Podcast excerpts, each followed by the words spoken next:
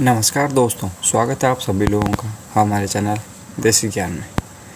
तो जैसे कि आप सभी लोग जानते हैं, हम हफ़्ते में दो एपिसोड अपलोड करते हैं। एक होता है टेक्निकल टॉपिक के ऊपर और दूसरा होता है मैनेजमेंट टॉपिक के ऊपर। तो आज कौन सा बार है?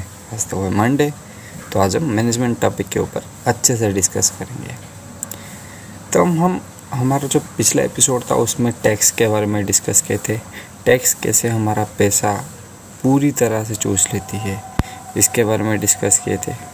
तो एक्चुअली मुझे उस पॉडकास्ट के कमेंट सेक्शन में बहुत सारा कमेंट आया। सर, हम जो स्टूडेंट लोग हैं, जैसे कि जिस पे आप एक्चुअली फोकस करते हैं, वो किस किस चीज़ में इन्वेस्ट कर कर सकते वो बताइए।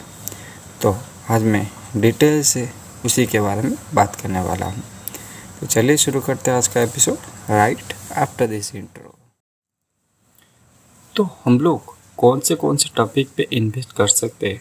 ये बताने से पहले आपको मैं एक चीज़ बताना चाहता हूँ कि पहले ये माइंडसेट दूर करो कि हम स्टूडेंट लोग हैं, हम बहुत ही कम चीज़ों में इन्वेस्ट कर सकते हम इन्वेस्ट नहीं कर सकते। ये माइंडसेट रखना ही पहली बात गलत है, क्योंकि आप स्टूडेंट हो, ये नहीं कि आप आदमी ही नहीं हो। बहुत सारे स्टूडेंट अपना अपना स्टार्टअप खोल चुके हैं, बहुत सारे छोटे छोटे स्टूडेंट कोई एक छोटा सा स्टूडेंट केनिया में आई थिंक एक बैंक चला रहा है। तो और क्या चाहिए भाई तुम लोगों को? तो तुम लोग कर सकते हो, ये पहले बिलीव करो। तो अभी आते हैं मेन मुद्दे पे कि कौन सा कौन सा टॉपिक पे कौन सा कौन सा चीज़ पे एक स्टूडेंट इन्वेस्ट कर सकता है। तो मैं आपको पहले सारी चीज़ों का नाम बता देता हूँ, उसके बाद डिटेल में सबके बारे में डिस्कस करेंगे। तो पहला तो हो जाता है म्यूचुअल फंड्स दूसरा होता है स्टॉक्स, तीसरा होता है गोल्ड और चौथा होता है रियल इस्टेट तो अभी समझते हैं कि म्यूचुअल फंड क्या होता है। तो बहुत सारे लोगों को शेयर मार्केट में इन्वेस्ट करना होता है या फिर गवर्नमेंट बॉन्ड में इन्वेस्ट करना होता है। जैसे कि समझे आप केमिकल इंजीनियरिंग में केमिकल सेक्टर में इंजीनियरिंग कर रहे हैं।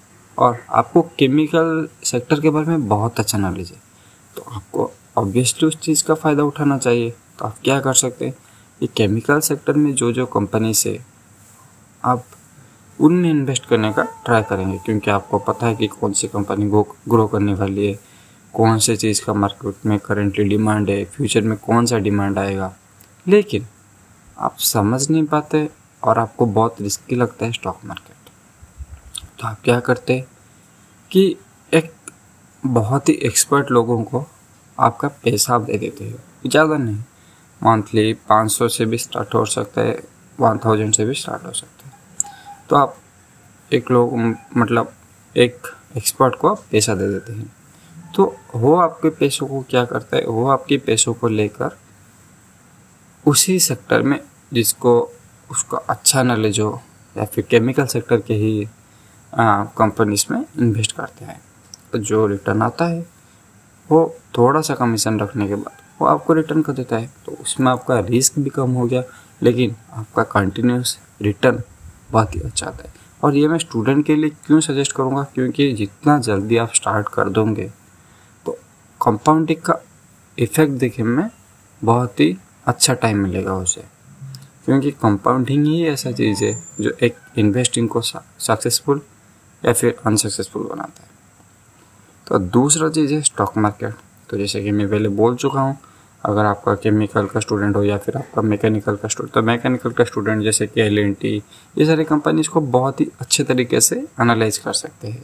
तो क्या करेंगे? तो इस इस कंपनी में वो अगर डायरेक्ट इन्वेस्ट करना चाहते हैं, थोड़ा सा रिस्क लेके तो डायरेक्टली इन्वेस्ट कर सकते हो। उसके बदले में उन्हें ज़्यादा रिटर्न मिलेगा अगर कंपनी अच्छे से ग्रो करती है।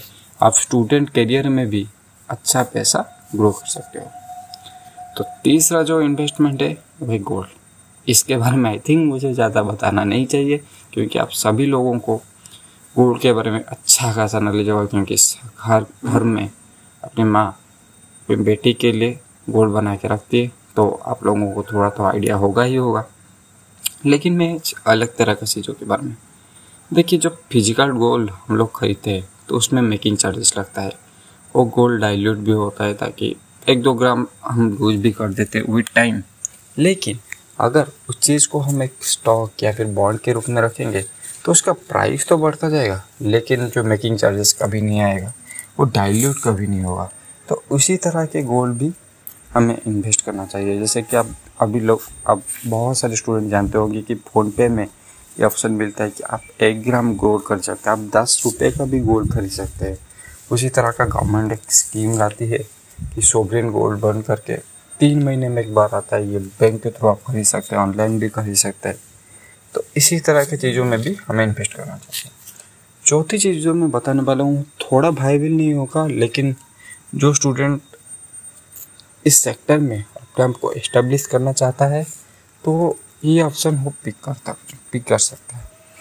तो जो चौथा ऑप्शन है, वो है रियल इस्टेट तो आप सभी का अपना अपना घर होगा या फिर आप किसी भी घर में रह रहे होगे या फिर आप सभी का अपना एक प्लॉट होगा घर का तो वही है रियल इस्टेट इसमें कुछ ज़्यादा समझाने वाली बात नहीं हाँ।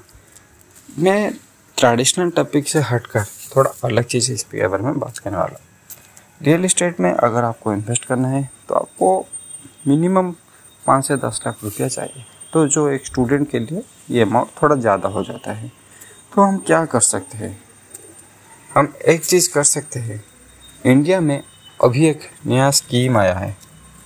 तो उसके वजह से आप मतलब एक रियल इस्टेट कम्प्लीटली ना खरीद के उसके एक छोटे से पार्ट में इन्वेस्ट कर सकते हैं। समझिए एक पुणे में बहुत बड़ा सुपर मार्केट है। आपको उसमें इंटरेस्ट है, लेकिन आपको उसे खरीदने की औकात नहीं है, क्योंकि वो सौ करोड़ का होगा। तो आप क्या कर सकते हैं? उसका एक छोटा सा पार्ट खरीद सकते हैं, जो कि सिर्फ़ पचास हज़ार का होगा। तो इसी तरह का इन्वेस्टमेंट आप रियल इस्टेट में कर सकते हैं। तो इसके बारे में मुझे आई थिंक एक सेपरेट वीडियो बनाना चाहिए, क्योंकि ये स्कीम इंडिया में अभी नया है और बहुत लोगों को इसके बारे में कोई नॉलेज नहीं है। तो हम इसके बारे में फ्यूचर वीडियो में डिस्कस करेंगे। तो थैंक यू हमारे साथ लास्ट तक बने रहने के लिए। तो इसी के साथ आज का ये एपिसोड मैं ख़त्म करता हूँ। और हमें लिंकडिन और इंस्टाग्राम जैसे सोशल मीडिया साइट्स पर भी फॉलो कीजिए। हाँ प्लीज़ हमारे चैनल को सब्सक्राइब कीजिए और लाइक बटन को भी प्रेस कीजिए। धन्यवाद।